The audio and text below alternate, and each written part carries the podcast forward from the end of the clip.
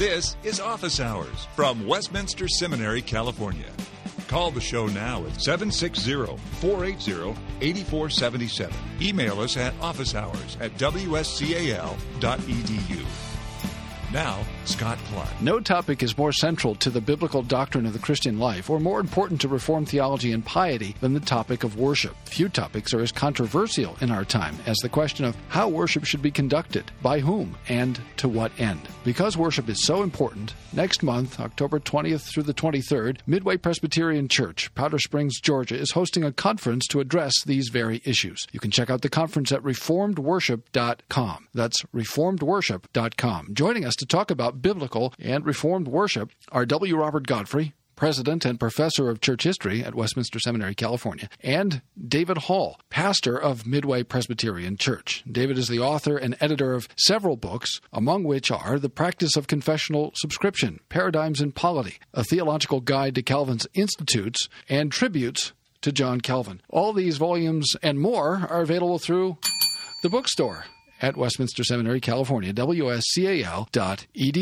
slash bookstore. Hi, David, and hi, Bob, and welcome back to Office Hours. Hi. Hey, how are Scott, you? Bob, how are you all? So, David, you're hosting a conference on Reformed worship. There have been a number of such conferences in the last several years. Why another one? Well, I think what makes ours distinctive are two things. First, the emphasis on expository preaching, and secondly, the use on historic Reformed liturgies. Among our guest presenters are Dr. Paul Jones from the 10th Presbyterian Church in Philadelphia. In fact, this is actually our third conference in October, our third year in a row. Paul Jones is essential to our work. We have a very strong emphasis on music. In fact, this year we're offering a master class for church musicians. And this is a conference that unashamedly seeks to hold forth the beauties and satisfaction of traditional reverential worship. David, one of the speakers at your upcoming conference on worship is our own Bob Godfrey. There's nobody we wanted more than him. Uh, our two keynote speakers this year are Bob Godfrey, the wonderful president and uh, actually a very good preacher from Westminster Seminary, California, and Steven Lawson from Christ Fellowship Baptist Church in Mobile, Alabama. Both are excellent practitioners of the art of homiletics. Uh, we also have a number of seminar speakers, but uh, we are tickled that uh, these two exemplary preachers will be the leaders and model good preaching for us this year. And you also have Terry Johnson, Hughes Oliphant Old, T. David Gordon, Jon Payne, Mark Ross, and others. Right. We've got we've got a wonderful faculty. As I said, this is about our third year. Dr. Old, for example, is pretty much acknowledged as one of the leading experts on Reformed liturgics, and he's going to do some new lectures for us. Uh, one, for example, on Thomas Watson and catechetical preaching, on how that Puritan great did catechetical preaching. There'll also be uh, a sermon or a workshop by Dr. Old on Savonarola and his expository approach to the book of Amos. So there's a wide variety. We have, we're, like I said, we're just tickled with the guests we have. T. David Gordon is always interesting. He's always stimulating, provocative, and uh, he will be doing excerpts from his two most recent books, Why Johnny Can't Sing Hymns and Why Johnny Can't Preach. And he's going to explore and, and give us a, a debut of a new topic, Why Johnny Can't Pray, uh, which we think will be very excellent. Uh, and we will have uh, simple but biblical worship services, including a good bit of singing of psalms and also traditional hymns. Bob, what is wrong with worship today? How long have you got? Um, that's a great question, and of course, a complicated question. And obviously, different people would answer it differently. I suppose, as a historian, one of the things that strikes me is the amazing way in which worship in Protestantism has changed over the last 60 years. I think if you went back to 1950 and visited conservative Protestant congregations in America, you'd find, at least on the surface, a great kind of uniformity. They would appear, there would be differences, but uh, there was a, a remarkable consensus of what worship ought to look like. It wasn't always carefully thought through, it wasn't always uh, carefully biblical or theological, but there was a kind of uniformity. And um, it had strengths and weaknesses even then. But what has happened over 60 years, it seems to me, is the rapid and unobserved, in many ways, spread of what is fundamentally a Pentecostal approach to worship.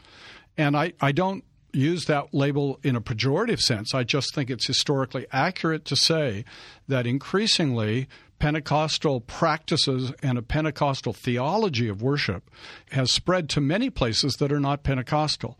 And I think the importance of continuing to have carefully thought through worship conferences is to challenge whether that almost unthinking adoption of Pentecostal approaches to worship is a good thing, a bad thing, a biblical thing, of course, is the fundamental question that needs to be asked. You're listening to Office Hours from Westminster Seminary, California. David, what in principle is the difference between the Reformed approach to worship and other approaches to worship? Well, yeah, I want to just follow up what Bob said many of us who are pastors today did not grow up in the Reformed tradition. I certainly did, and I came to Christ through the Jesus movement and went through the charismatic movement and into all kind of bizarre things. As I look back on them, I'm just just thankful I didn't become a Jehovah's Witness or something, and thankfully God in His sovereignty kept me from that. But in later life, I look on this, and it, it really does seem like there's a simple answer to your question. I think from the Scriptures there are two schools of thought and worship we tend to think there's a Lutheran thought on, on liturgics, there's an Anglican approach to worship, there's a Reformed, there's a Baptist. I don't think that's actually in line with the Scripture.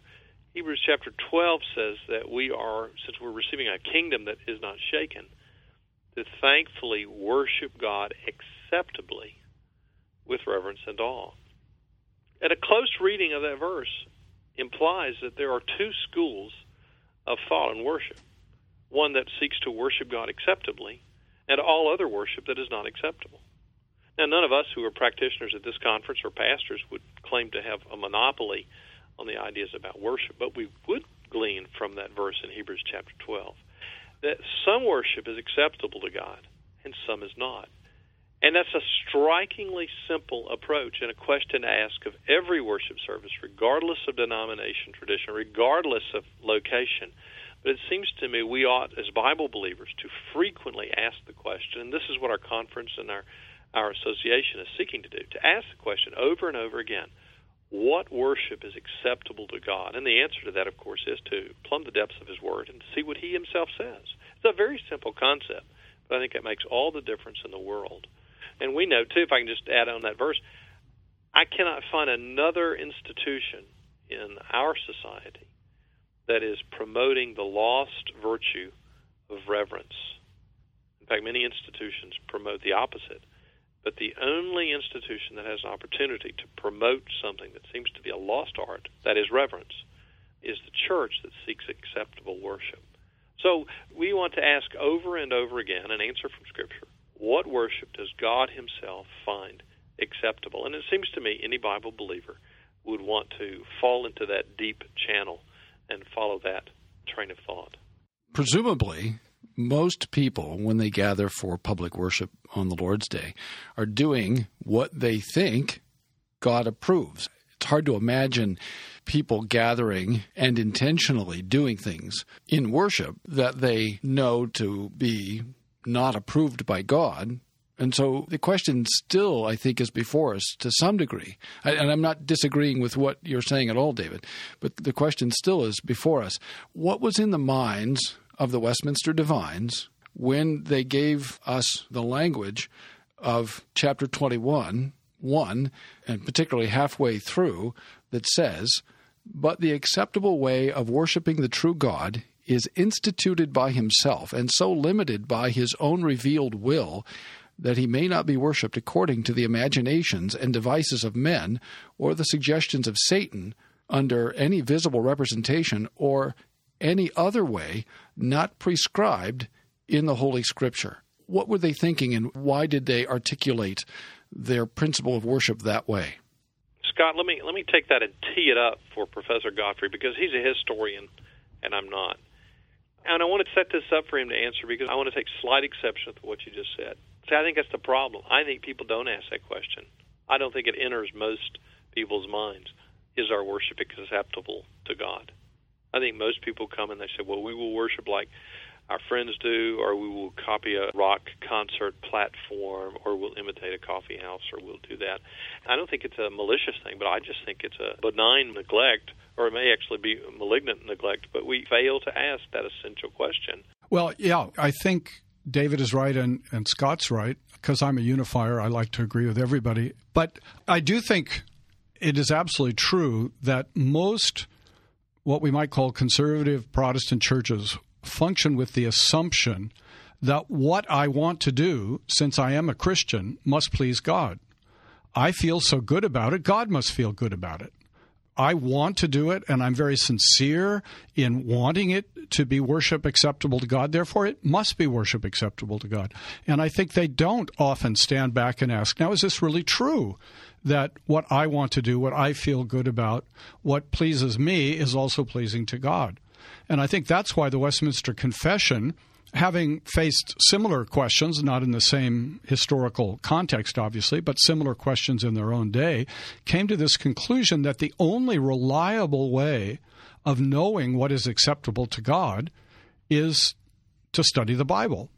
And they, of course, not only studied the Bible, but they took the additional step of saying, from our study of the Bible, we conclude that acceptable worship is not what I do sincerely it's not what I do that makes me feel good. It's not what I do that draws others to it. The only reliable way of evaluating what's acceptable to God is from His Word and from His Word alone. If it's not in His Word, it is not acceptable. Now, that, of course, is a controversial point of view. Uh, there are people who claim from their study of the Bible that, in fact, God gives us a great deal of freedom to do what we would like to do uh, in worship, that He put certain boundaries to what we can do, certain limits on what we can do, but within those limits, we're relatively free to do what we'd like to do. And that becomes the key debating point in a lot of ways.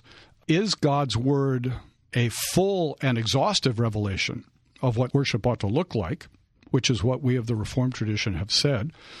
Or is it only presenting limits within which free action can take place, which is what most of the rest of the Christian tradition has held.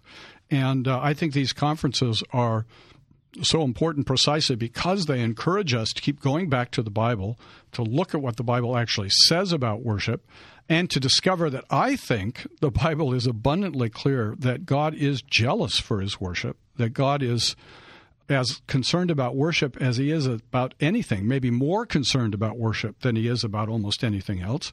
And that for that very reason, he has exhaustively revealed to us uh, what our worship is to look like. Bob, can I can I follow up? You, you sure. mentioned, I, and I made notes here. You you just made a wonderful three point sermon. I wish I'd been listening. And see, you didn't even think about it. You just do this instinctively. It, it was so good. But you you listed three uh, alternative bases for deciding what is valid worship sincerity, feeling, or evangelistic magnetism. And we wouldn't take any other question of life. Let's just, just take the moral issues addressed in the seventh commandment, the eighth commandment.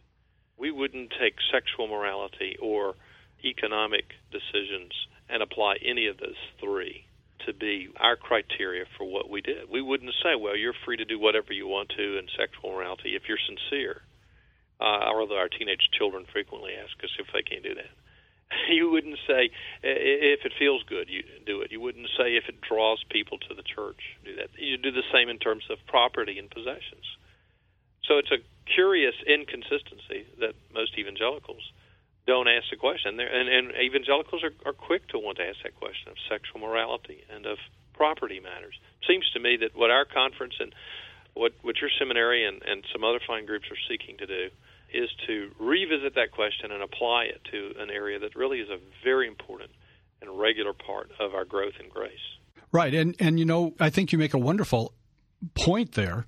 It's also true, of course, if we think about theology. If we think about the Trinity, there you have a difficult doctrine that is probably evangelistically problematic that we may or may not be able to feel strongly about, uh, and yet nonetheless it has to remain central as a foundational Christian truth. And so, yeah, I think what we want to say in this conference and as a, as the testimony of Reformed churches is that we believe worship is just as important to God and needs to be as important to us as these other rather obvious areas of uh, commitment need to be as well. When we come back, I have a question for the two of you, and it's a pastoral question and also a theological question. And it is this Few topics are as volatile in Christian circles and in the Reformed world and in the church generally as this question. That is, what should we do in worship, why, and how, and who should do it? Why is it such a hard question? Why is it so volatile? Why is it so difficult to discuss this? And when we come back after this break, I want the two of you to answer that question. In the beginning, God said, Let there be, and there was. God the Father created through His Word. In the beginning was the Word, and the Word was with God, and the Word was God, and the Word became flesh and dwelt among us.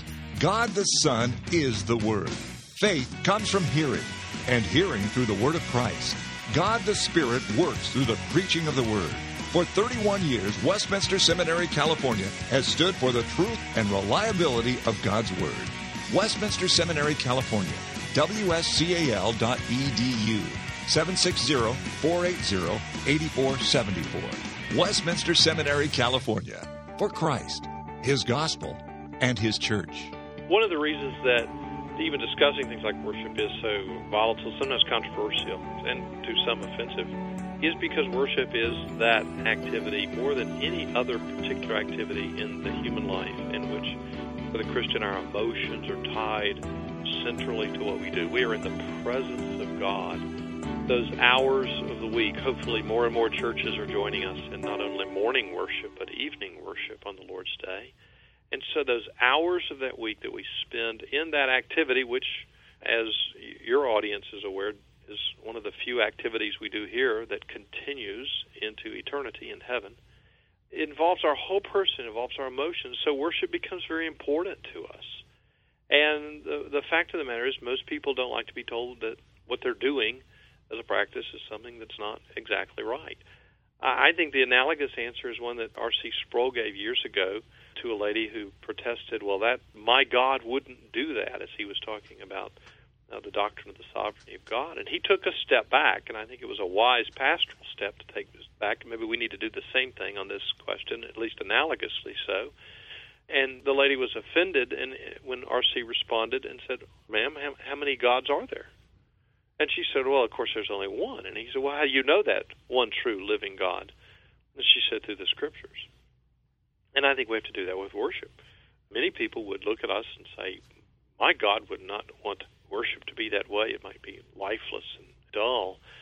And I, I think one of the other real areas of weakness in the modern evangelical church is that we have not taught our people what godly contentment is. And as a result, we frequently have to answer the question why is that worship boring? And we have to take a step back and say, is it the purpose of worship to be a stimulating light and laser show scintillating all of the senses? Well, probably not. And so it, it's a it's a very emotional topic, but uh, good pastors and good professors and good Christian leaders need to take some of the emotion back and do as Dr. Godfrey said earlier. We need to point people to the Scriptures. We keep going back to the Scriptures. I think David's remarks are exactly right and foundational. I, I would just add to them. It becomes emotional because it's where Christians live week by week we can talk about the central importance of the doctrine of the Trinity or the central importance of getting the understanding of the seventh or eighth commandments correct, but we don't live there in the same way that we live as a congregation week by week with gathering for worship. And so, even those with whom we would disagree considerably on worship are likely to agree with us that worship is very important. And it's both its importance and its regularity means that the issue of how we're going to worship comes up every week as a, a matter of practical Christian experience. And so w- we do feel very strongly about it. And I think another contributing factor to our emotional response to this issue is the fact that we live in a, in a very democratized culture where we are inclined to think, I, as a member of the church, have my ideas about worship, and they're just as good as anybody else's ideas on worship. And so when I'm told that my ideas are somehow unbiblical or wrong, it not only strikes at a central part of my Christian experience, but it also strikes at the notion that I should have to submit in some way to experts or to authorities. And so I want to be able to do what I want to do as an expression of my being an American. And um, therefore, I have a right to my opinion, and my opinion must be as good as anybody else's. That's hard to overcome in our society, that not all ideas actually are equally good or equally biblical. Bob, you and Scott remember too, and we're coming up on an anniversary. I plan to do something a little unusual. I normally preach through expository messages sequentially through the Scripture, but uh, this September I plan to redo a sermon that I did back in September of 2001, an anniversary sermon of a very important and catastrophic event in American history, mm. the uh, 9/11 sermon. And of course, it'll be a scriptural treatise. But I remember being a pastor that week and it was one of the more shaping weeks of my pastorate. I was never so thankful to be a pastor as I was in that crystal clear early part of September of 2001. And I also was thankful that we had fixed good liturgical forms. Our little congregation gathered and we read prayers out of the Anglican Book of Prayer and out of the Scottish Common Book of Prayer for the different branches of the military. And when we sang, and I've told this to, to hundreds of people at different conferences since that time, churches in America gathered and we sang, A Mighty Fortress is Our God. How firm a foundation. You know, Oh God, our help in ages past. A wonderful, rich hymnody. We didn't sing Shine, Jesus, Shine or sing Do Lord in that very pressing time. We had to turn to resources that are strong, and that's what I love about traditional reverential worship. It has staying power. It sustains and it sustains Christians on all continents and throughout all ages. And that's that's what we think the church needs more of, not just the flavor of the day. You're listening to Office Hours from Westminster Seminary, California. Let's say a pastor is listening to this interview, and maybe his elder, or maybe the rest of his elders. And so the session or the consistory gets together after listening to this interview, and maybe they attend the conference, maybe they read some of the material that's recommended, and they decide, you know, we do need to make some changes. We haven't really been operating according to the biblical teaching as understood by the churches and confessed in these ecclesiastical documents. What advice would you men give to this pastor and to his elders to reform worship? I'll just say two things quickly. First is when we make changes in the church, we owe it to our congregation to explain why we're making changes from Scripture. And I think you have any church that does that kind of change, and I hope there will be many, would have a period of teaching before radical changes are made in worship service. That can be very jarring to most people. And then the second thing you have to do is you have to model those things in, in small incremental steps. And you bring in a good creed here and there, and you sing a, a psalm that is singable. One of the mistakes I made early on in my ministry was to try to introduce certain of the psalms too quickly. And we used uh, the Trinity Psalter that uh, wonderful pastor in the South who's associated with Westminster Seminary, California, Dr. Terry Johnson, helped edit. We are now using the Book of Psalms for Worship by uh, the Covenanters, and it actually has a musical score, and our people are responding much better to that. So you have to go slowly, but you have to be able to teach from Scripture. This is why we're changing. This is why we do what we do. I think that's right, and I think as you help people see the biblical issues and the biblical solutions, you're going to find most people who love the Bible going to respond to that. And one of my sons is serving in a church now that started far from Reformed worship. And it was a church that really on its own began to discover that some of the things they were doing weren't really biblical. And today they're they're singing a lot of psalms, not because anybody told them they had to, but they were excited to learn psalms were set to music and were available. And they decided they really wanted to know the Psalter better than they knew it, and that singing it would be a way to do that. I think maybe not all churches will respond with quite that eagerness and enthusiasm, but part of our task as ministers is to help them understand Psalms. Psalms aren't always easy to understand, they're not immediately accessible. And yet, I think what people discover is that whereas some of the more Pentecostal music is immediately acceptable, there isn't really much depth there to be going on with. Whereas the Psalter may take more effort initially, but you s- suddenly discovered you've entered a gold mine where you can keep digging and keep finding more and more that is profound and precious and strengthening. And as David was saying, particularly in times of trouble, I think so much music that has captivated a lot of the church today is really only capable of celebration. And when there's time for mourning, when there's time for grieving, when there's time for confronting the miseries of life, uh, that music proves wanting, I think, often. Hey, Scott, can I tell a good story to follow up on that? There were two wonderful weddings in the month of April my daughter Megan's and Kate Middleton's. Uh, How similar were they, David? Kate Middleton's was a little bit more attended. And did yours cost as much as hers? It, it, it just about did, to be honest. But, uh, because I didn't have free government money. But anyway, at least percentage wise, yeah. yeah.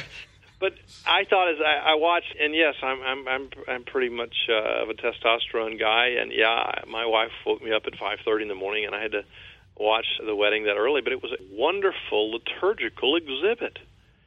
I mean, here's a church which, modestly, I have to say, is, is very far from its evangelical and biblical moorings.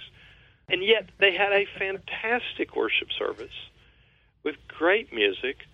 Our congregation sings that wonderful anthem that's associated with British heritage in our hymnal to the words of a love of God, how strong and true. And now, uh, this morning, I met with my second daughter who's getting married, and she's going to use that in her wedding. Well, the next generation, here's the point the next generation can be taught these things. It's simply a myth to believe that the only things that can be passed on or traditioned are the charismatic ditties. Great music, rich music, wonderful music can be passed on. That's one of the things that we have as a rather unique emphasis on our conference, and we hope that there will be some sessions and consistories who will come en masse as a group. We'll give you a discount and then go back and use the things you learned as your own retreat and formulate your own worship service. Advertise that uh, discount more widely in Dutch Reform circles, and you'll do better. we'll have a special Dutch Reform discount. There you go. That's a good time to remind everyone that you're listening to Office Hours from Westminster Seminary, California, and we're discussing worship with the Reverend Mr. David Hall, pastor of Midway Presbyterian in Powder Springs, Georgia, and with W. Robert Godfrey, president and professor of church history at Westminster Seminary, California and they're both involved with a conference at Midway Presbyterian in Powder Springs, Georgia, October 20th through the 23rd, this next month, 2011. And the conference is Reformation Worship Conference, Vital Preaching and Sacred Worship. And you are invited. Anything else that the listener needs to know about this conference, David? I'll just end by giving Dr. Godfrey a chuckle by saying, Y'all come. Bless your heart. Thanks for listening to Office Hours from Westminster Seminary, California. Don't miss an episode. Subscribe now to Office Hours in iTunes. Find all the shows at wscal.edu slash office hours. Copyright Westminster Seminary, California. All rights reserved.